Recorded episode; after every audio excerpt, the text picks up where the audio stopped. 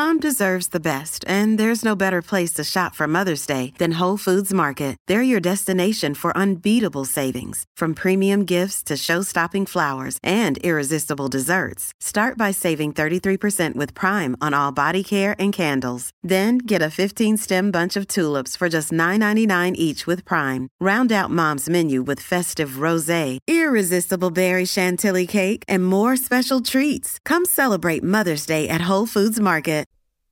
You're listening to episode 142 of the Marathon Running Podcast. In this episode, we're going to give you 16 tips on how to deal with a bad marathon.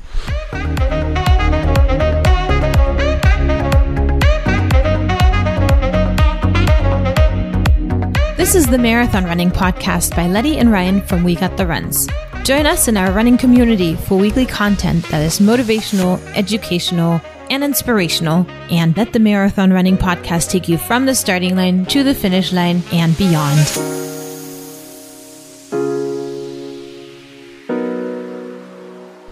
Hey, runners, and welcome to episode 142. And hello, Ryan. Hello, Letty. How's it going? Mm, Doing well. How about you? Very, very good. So, what was the inspiration for this podcast? Yes, this podcast was inspired by a half marathon gone bad from last weekend. So last weekend I raced the celebration marathon or half marathon, and we're going to talk about that at the end of the episode. And it was just not my day. It was just not good. I ran out of gas, and I had a few friends I was traveling with that did the full marathon, and same thing happened to them. They had a bad marathoning day. So that's what inspired it. So, it's kind of an impromptu podcast.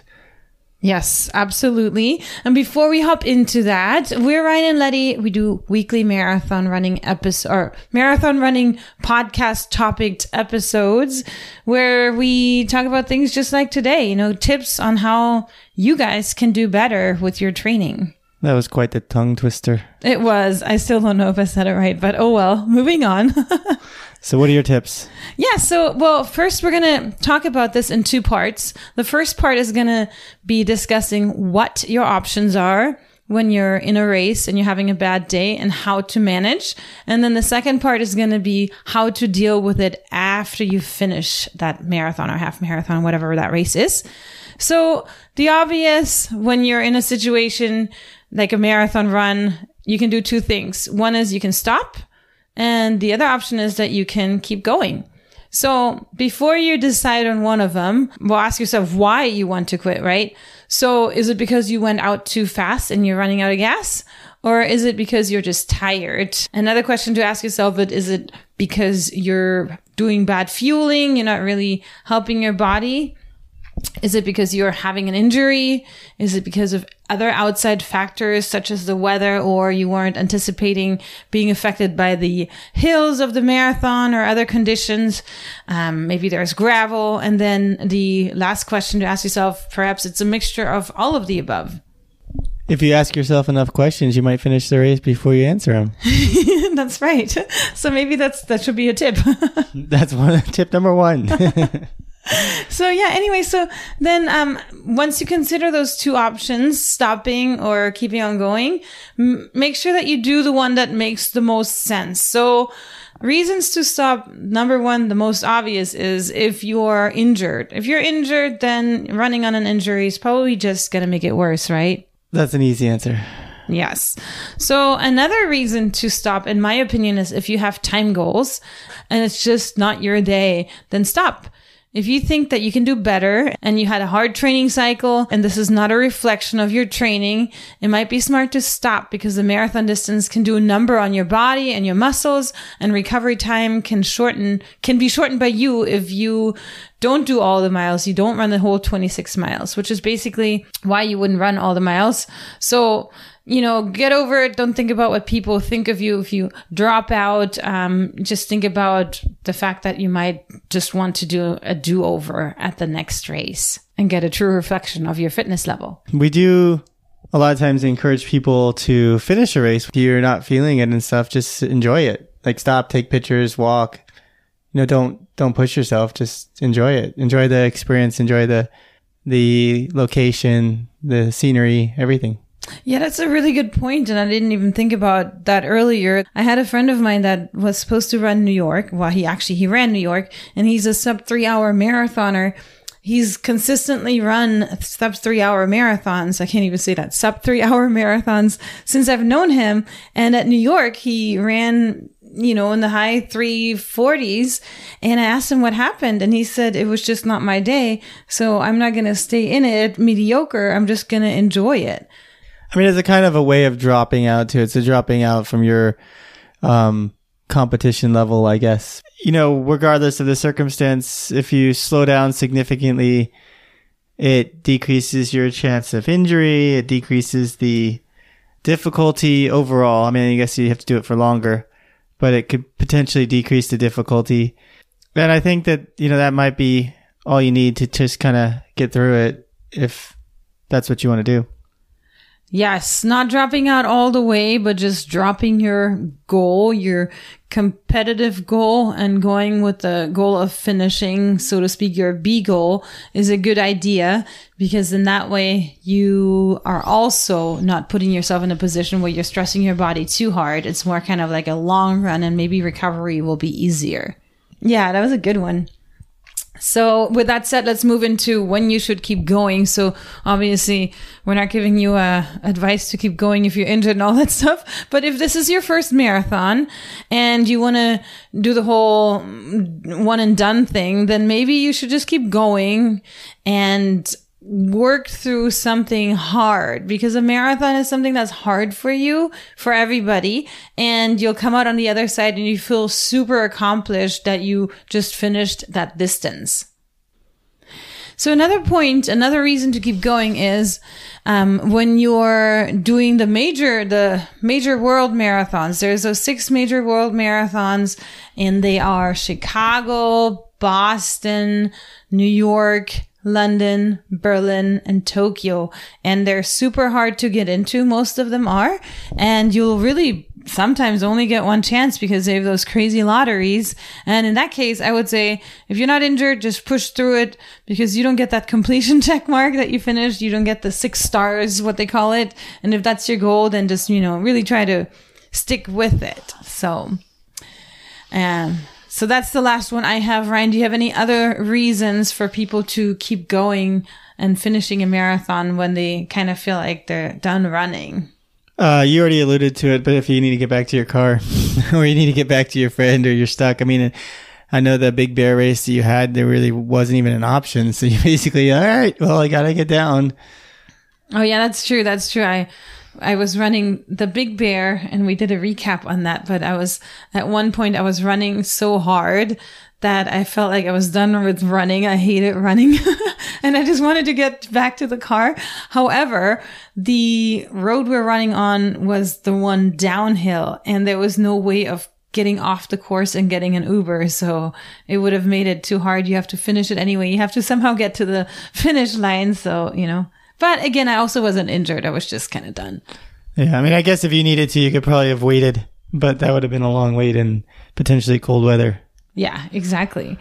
So if you find yourself in that boat where you keep going, we're going to give you some tips on how to manage making it through. So one of them would be to visualize crossing that finish line no matter at what time.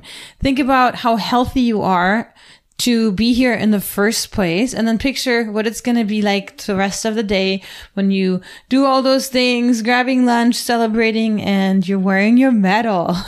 that always humps me when I'm picturing the aftermath and how it's going to feel good. And I only have to hang in for a little bit longer. Maybe you can uh, elaborate on the experience of walking around the city with the medal on for the people that maybe have not done a marathon.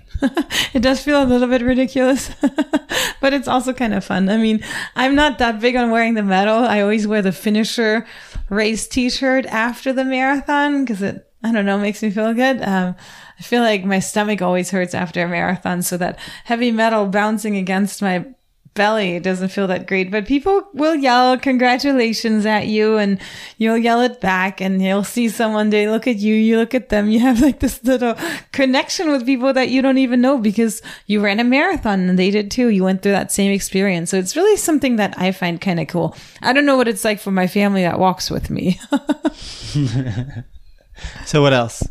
Another thing that you can do if you decide to keep running is remind yourself of your progress because the overall progress in your running journey like you overcame an injury or you had a hard training cycle um, and how you even made it to the starting line that's something that has kept me going in the past before and again, just like the first tip of visualizing the success, um, and remembering how you got there, all that kind of plays on the whole gratitude, which I think gratitude is a great thing to practice. It'll keep you more positive also in regular life. The glass is half full. The glass is always half full and there's always somebody with less water. So enjoy your water while you've got it. That's a cool saying. I just made that up. I should patent that. Anyway. Next. Next would be to reframe your pain. So instead of feeling or telling yourself that you suck, you should tell yourself that this is what happens when you gain fitness. So when I'm running around and I'm, you know, almost dry heaving and I can't breathe, I tell myself this is what it takes to get fit. And something super interesting when you're talking to yourself is I read that you're supposed to talk to yourself in the second person. Do you know why that would be, Ryan? No. Well, I, I looked it up and it says when you're referring to yourself in the second or third person, it can feel like you're talking to another person. It can provide some emotional distance in situations where you feel stressed. So I think it kind of goes along with the whole you're always harder on yourself than you are on other people. When you talk to other people, you do it from a place of kindness, from a place of how you want them to be better. So when I'm encouraging you, I'm probably nicer than when I'm encouraging myself in my head. So when you twist it and talk to yourself in the second person, you kind of reach that. Yeah, it potentially could work. Yeah. So, Letty, what's next on your list? So next on the list would be to break your race down into smaller chunks. And we've talked about that before instead of thinking of it as, oh my gosh, I have to run 26 miles. Um, I only do increments of like a half marathon or, you know, a 10K. If that doesn't work, you can go even smaller. You can be like, oh, I'm just going to run for the duration of this song and I'm going to run to the beat or I'm going to run to the next corner just to kind of play with, you know, play do a mind game with yourself to break it up that makes it easy a lot of times like i know even when you're training you know a couple of times you did you know six miles in the morning six miles in the afternoon. So it feels like six miles but really you did 12 you know in the day. And so if you do the same you know a similar type of thing it's just a mind trick but yeah you can say oh i only let's get to it's only two miles until the halfway mark or you know, and you can keep going along that that path and just renewing those short goals to trick yourself into thinking you'll be finished with your next goal in a short bit of time rather than finished in 26 miles. Yes, absolutely. It helps. So the next one on your list is kind of funny. So I want you to tell us. So distract yourself and look for things such as playing I Spy by yourself. I wonder if anyone else does it, but it works for me. I do it during training runs too. You know, when I get kind of the monotony of running gets to me and then I say, I spy something red and I look for something red. So I was picturing you do that in my head and that's what I was laughing at, but yeah. I don't know. Do whatever works best for you to distract yourself, right? Yeah, for sure. So that's it for the first part. So the second part is going to be how to deal with a marathon after the race is done. So the very obvious tip here would be to learn from your mistakes. So you can go analyze your training after you've gone, you know, through the cycle of grieving and all that stuff. Give yourself time, forgive yourself, and then analyze what happened. So that way it doesn't happen again in the future. So did you go out too fast? Is that why you ran out of gas? Or were you just tired? Did you not taper off well enough? Did you not fuel enough during the race or even carbo load beforehand? Or did you have a nagging injury or did you aggravate an injury or did the weather not agree with you? Did you not look at the course and see that there's a lot of hills? Or is it a mixture of all of the above? That's true. And just for people that don't know, you know, the stages of grief, which are relative, you know, to this conversation, but denial, then anger, then bargaining, then depression, and then acceptance. Just for fun, let's like, you know, role play this through. All right. You can deny that that was your time, I didn't do that. The GPS was off. My chip is wrong. which sounds exactly like you, by the way. and then the next is anger, which you know that that's an accept that's, that's probably a typical one. You know, you're angry with yourself because you didn't do a great job. Just Yeah, don't take it out on others around you. it's bad self talk. Take it out on the banana that you get after the race. and then the next is bargaining. So how would that go? You could go call the race director and say that wasn't really my time. I didn't run with this bib. Somebody, it was a bib mule running with my bib. My bib was stolen. That that's kind of still in denial though too. I mean, I guess you could bargain with yourself that next time you'll do better and you'll get a reward or something. That's true. That's very true. And then depression.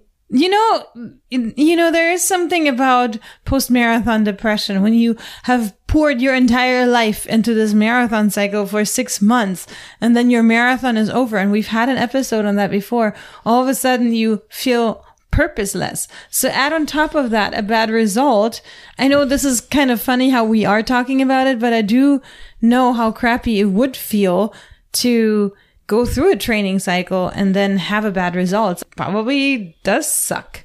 And that's why they these are the stages of grief and they are relevant. But once you get through those and you can understand that those or parts of those might happen, you can get on to the final stage, which is acceptance. You accept you did a bad job and you move on, which rel- relates to kind of what you've been talking about. Yes, going Go back, back- to the drawing board, exactly. So if you drop out and you're still motivated to do better, you can go find yourself another marathon and start planning for the next race. Yeah, and that's especially true if you dropped out because you want a redo with this same uh, amount of fitness that you're already at. So basically, you're just looking at this marathon as a long run that you did. Didn't go as well, but it doesn't really matter. Find yourself a marathon, you know, give yourself, I don't know how many weeks they say, two, three weeks or whatever you feel like where your body is recovered. And then you can, uh, sign up for that and try to do better. So, when you do go back to the drawing board, think about the race and the outside factors. And if that's the reason why you didn't race well, then pick a race that's more likely agreeing with your training, your terrain, your weather, and make sure that you pick that for the future.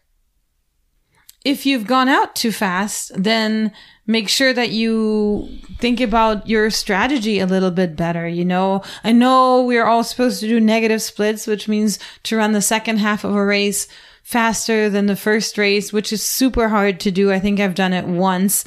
And, um, you know, there's also, con- there's also controversial because it doesn't always happen. Obviously, also depends on the uh, race terrain and all that stuff.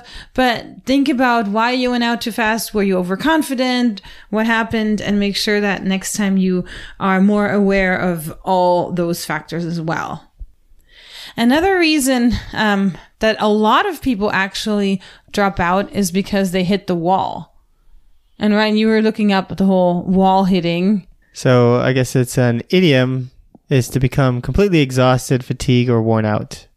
I hit the wall after only the first mile of the race. I could barely even walk for the rest of it. That's using it in a sentence. Well, that usually doesn't happen that early. I think if you hit the wall at the first mile, then something else is going on. Normally, we hit the wall around mile 20, and that is because we've depleted ourselves of glycogen. So, fun fact the body can store only 2,000 calories. Obviously, it varies from person to person. 2,000 calories of glycogen, which is usually used up around 20 miles. And then for six miles plus, your body has to use fat for fuel. And that's why we hit the wall because we're not used to going from one to the other. It makes it kind of hard. So for that reason, here are also some tips on how to push through that wall. The first tip would be to train high mileage.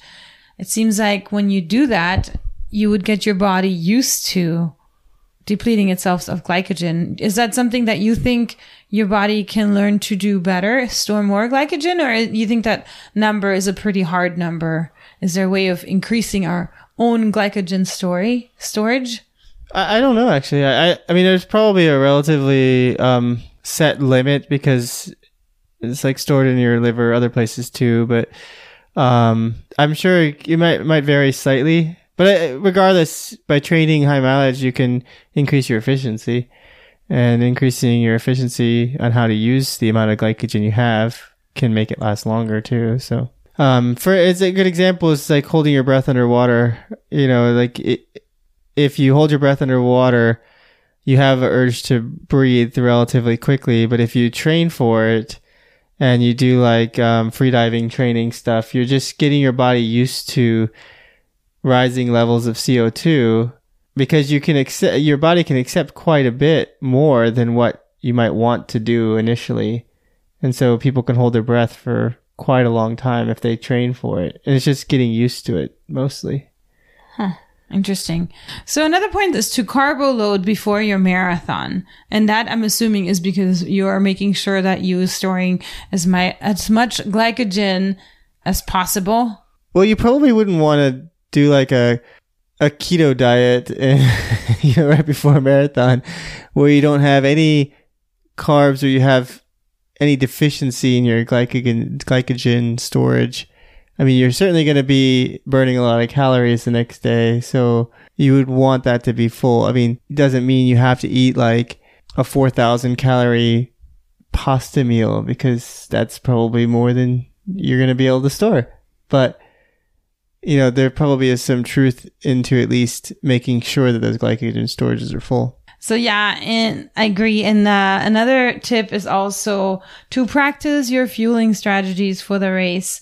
I know that it's hard to do, but they always say don't do anything new on race day. Do something that your body can rely on, something that you're used to doing all the time. And when you're doing your long runs before the marathon, play with different fuels, see which ones agree with your stomach. I know that your stomach tends to get more sensitive later on in the miles. And if you've practiced and you find a gel that works for you, then just carry those with you and make sure that you take those gels about 20 to 30 minutes um, earlier and then have a regimen of when you take them during the race. And that way you never really feel like you're running out of glycogen. So that's it for the first part. Those are our tips on how to deal with a bad marathon during and after. And now we're going to do a quick little race recap of the celebration marathon. So Letty, this is the race where you hit the wall. So let's hop into that. Okay, so you traveled. Tell us about the the the day before the race. Travel, pick up packet, hotel room. All right, perfect. So day before the race, I traveled with three other friends. We carpooled, total of four people in the car. It was cool. It was awesome because I know these guys very well. Um, it was a fun road trip up to Celebration, which is right by Orlando. It is part of Disney. So when we got there, it kind of looked like Disney, even though it wasn't. Um, you know, the houses and everything was super cute. There was no expo, but they did have a packet pickup in a park, which was really cool.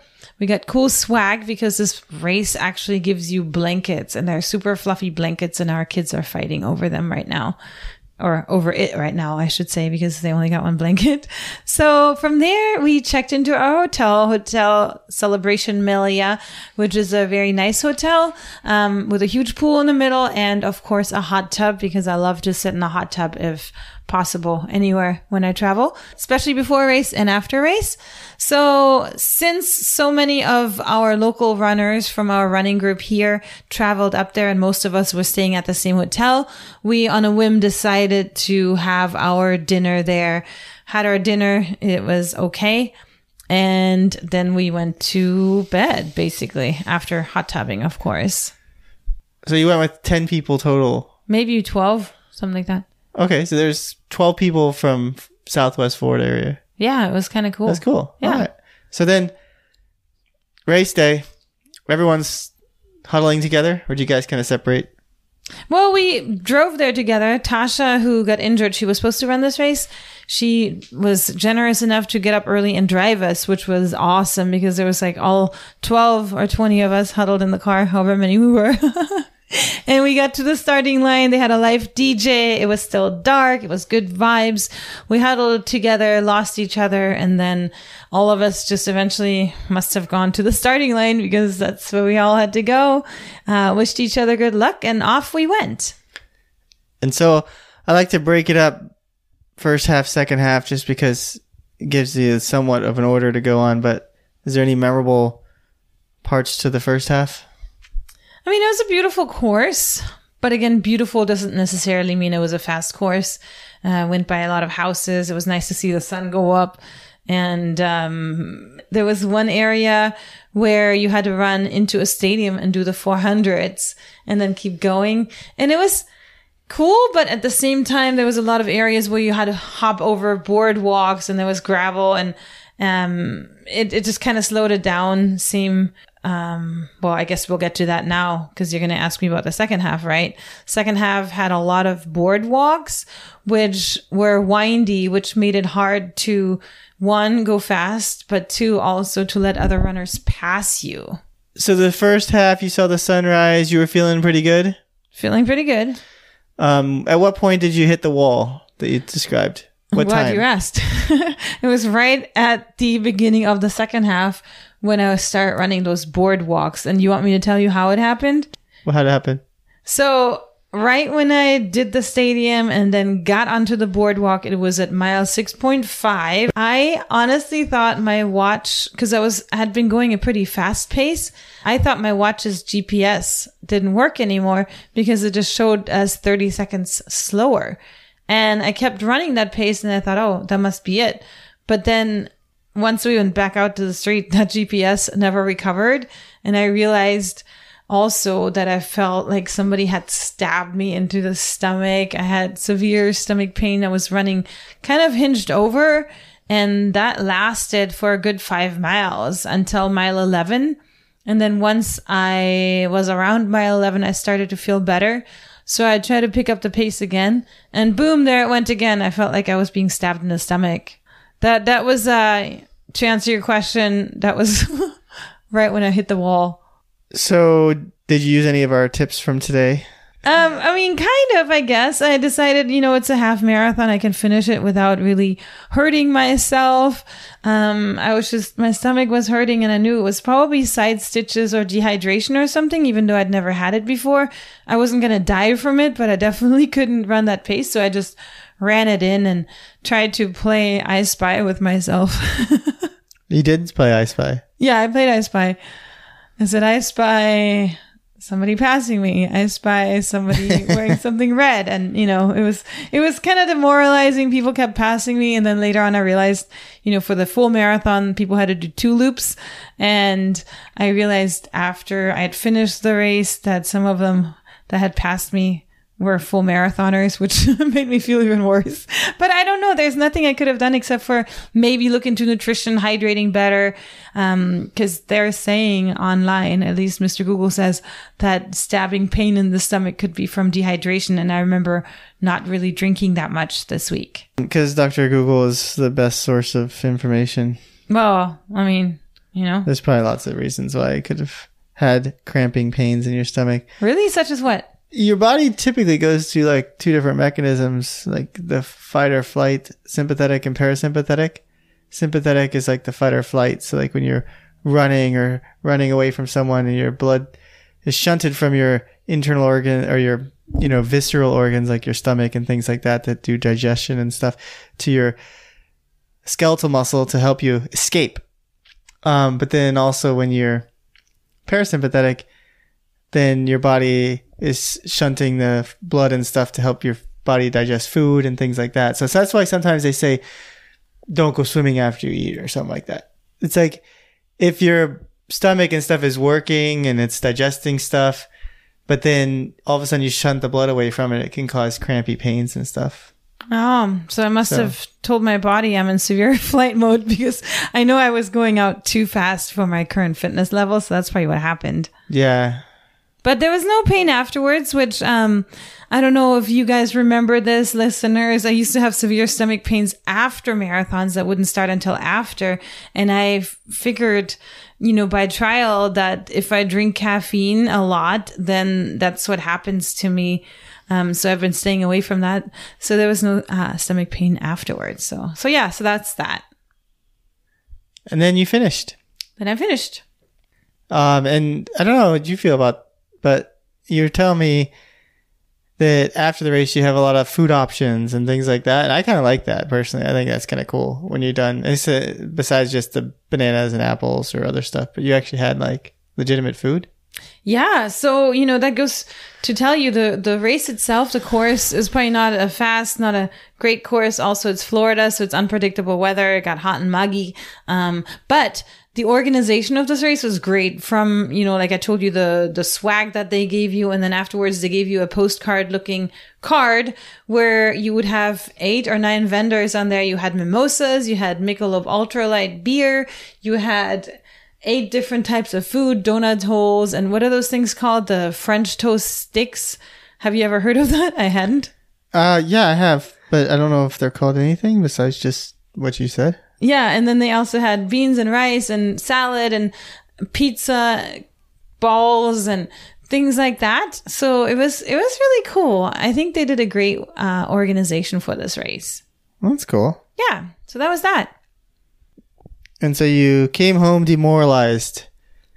I mean, not really. I know what happened. I know I went out too fast, but I had a reality check of, you know, uh, fitness level and what I need to do to get better. So, um, I don't know. I've posted on Instagram about this, but I don't know if anyone else does this. Do you do this that once February 1st comes, you rework your New Year's resolutions and you give yourself a second chance? I don't. I, I'm not a big New Year's resolution type of person. I try to do good all year round, I guess, but I don't like think. I don't know. Well, I did, and I've decided to, you know, I, I, did start training in January, and I'm taking it serious. But I'm also incorporating strength training and um, some other things into into running. And then, you know, next race is going to be Boston, maybe a half here and there, but that's what I'm going to train for, and hopefully do better and continue researching tips. And we will share them with you guys, you listeners, you know, just to help everybody have a successful next run. So when you first realized you were going slow, did you go into denial? I did. I actually did blame it on my GPS watch. so you went through the stages of grief. I mean, during the race, maybe. Have you accepted bit. it yet? Yes, I've accept- okay. taken acceptance and responsibilities, and I'm not dwelling on it. My cycles of grief are usually very quick. I'm big on moving on and learning from experiences, so that's good. Would you do the race again? I would maybe do it again as a training run. So on a Letty scale, we don't have a lot of half marathon scales, but what would you rate it? I mean, I'd probably give it still a 10 because I loved the whole experience and I learned something from it. So you, you should know better than having me rate races because they're usually pretty high up there. I know. It's just kind of fun. Yeah. So that's it for today's episode. Anything else from you, Ryan? Any more tips or any more comments? I got nothing. All right. Until next time. Have a good week of running.